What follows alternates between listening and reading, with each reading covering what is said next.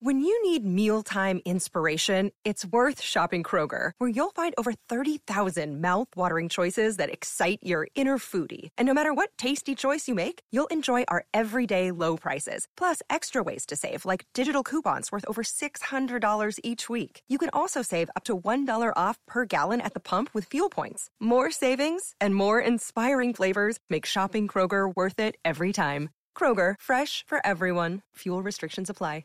Joining us now to talk about all of this during the president's historic visit is Jason Greenblatt. He is a great author. He was appointed, by the way, by President Trump in 2017 as an assistant to the president and special representative for international negotiations. In this role as the White House special envoy under President Trump to the Middle East, he served as one of the chief architects of the Peace to Prosperity Plan between Israel and the Palestinians and between Israel and its Arab neighbors.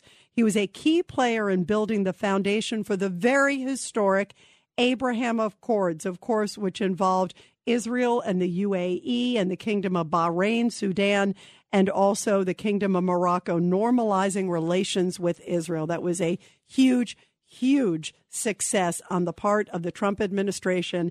And one of the folks who was central to it all is Jason Greenblatt, who is a new book, which is coming out next week. You got to get it now.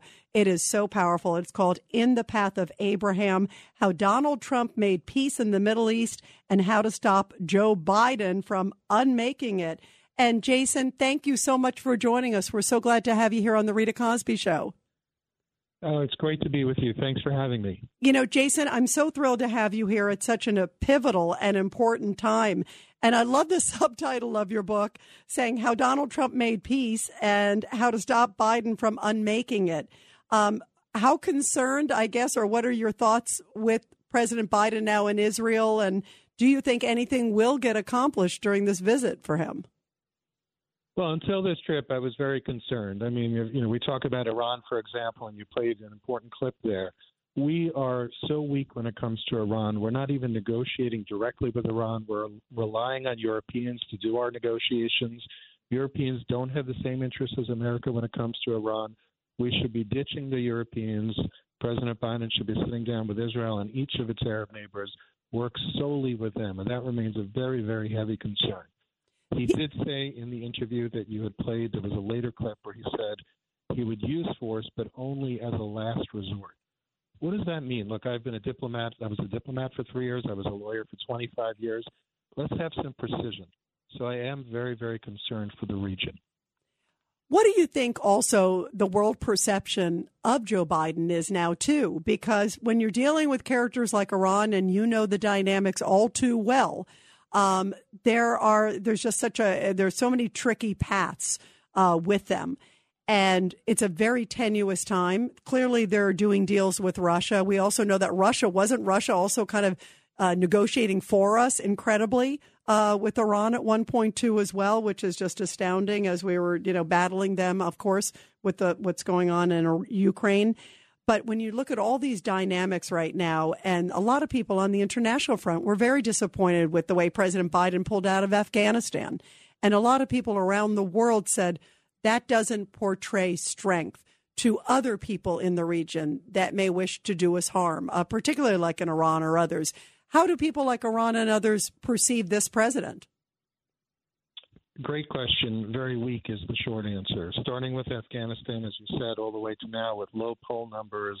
America has so many challenges right now, and they see him as very weak. So he's running over to the Middle East, trying to, you know, get some political wins. Which, by the way, if he gets something, for example, with Saudi Arabia, some sort of overflight rights, as they're talking about, whatever the Saudis are willing to give, good for him. Good for him for building on what President Trump had done but we are definitely looking at a president who is not coming with a you know the full strength that would have been good for a president to go to in a very volatile and dangerous region.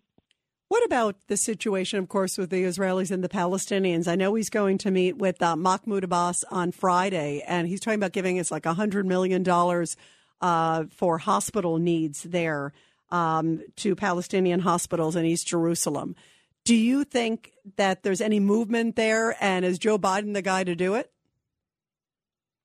I think it's a huge mistake. What people have to understand, and I, I don't want to, you know, take away health care from Palestinians who deserve it, but the reason there's no money for those hospitals is because the Palestinian Authority misuses the money that it gets in taxes and from other countries who donate to it, and they use it to pay terrorists. They encourage Palestinians to harm and kill Israelis.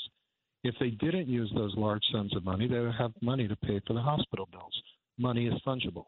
So he's taking U.S. taxpayer money, and instead of using it back in our country, where we also need it, you know, look what's happening in our country, and he's giving it to Palestinians ostensibly to build a relationship back with the Palestinian Authority. But what does that do for the United States?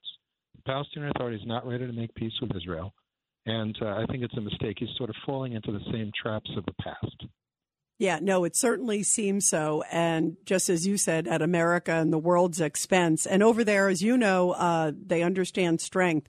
I want to talk um, also about your book, uh, In the Path of Abraham. And again, the subtitle, How Donald Trump Made Peace in the Middle East and How to Stop Joe Biden from Unmaking It. Talk about um, you were there through all of this process and especially building the foundation for the really incredible Abraham Accords. I remember when the news broke uh, first, of course, with the deal with the UAE and Bahrain, and we saw the leaders there at the White House. I mean, that was just a jaw dropping, historic moment. I followed the Middle East closely, spent a lot of time over the Middle East. And when I was watching that, I mean, that was an incredible moment. What was that like to go through that? I know you share about it in your book. Oh, it was an incredible dream. You know, when we started in 2017, everybody thought we were crazy. And of course, we also did want to try to solve the Israeli Palestinian conflict. But when it was clear that that was not going to happen.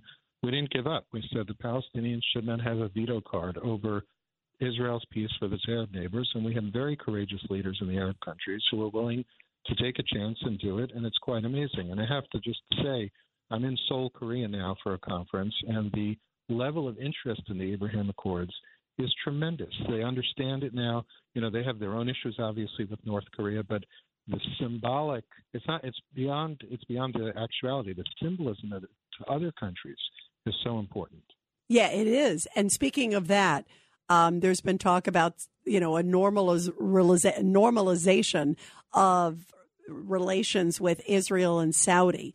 Um, do you see that coming or anything you know abraham accord like there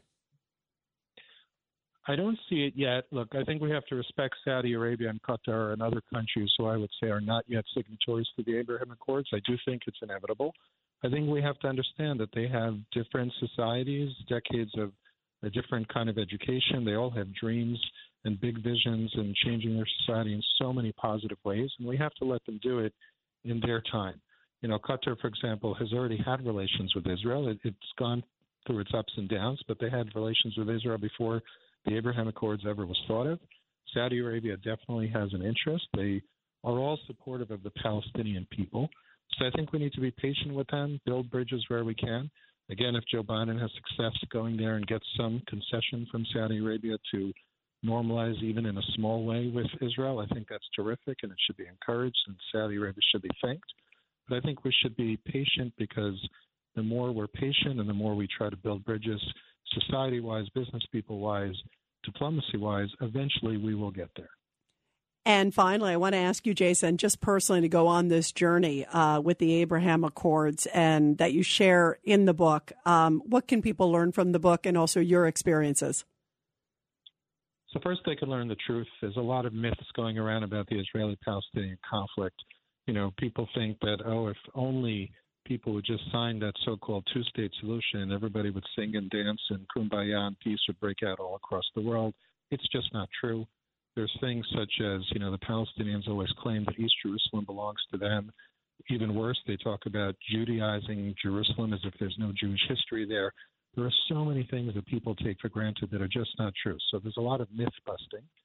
There's a lot of um, behind the scenes. I don't give away secrets. Uh, you know, when leaders talk to me, I, I don't say, well, this person said that, but I talk about the mentality, the the psychology, everything, all the conversations that we went through to eventually get to the Abraham Accords.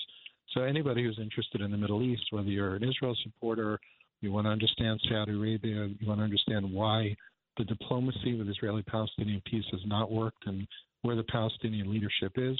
It's a lot of material in this book. Wow. Well, Bravo, bravo, bravo. And I'm jealous that you were on the front lines of such an incredible moment in history.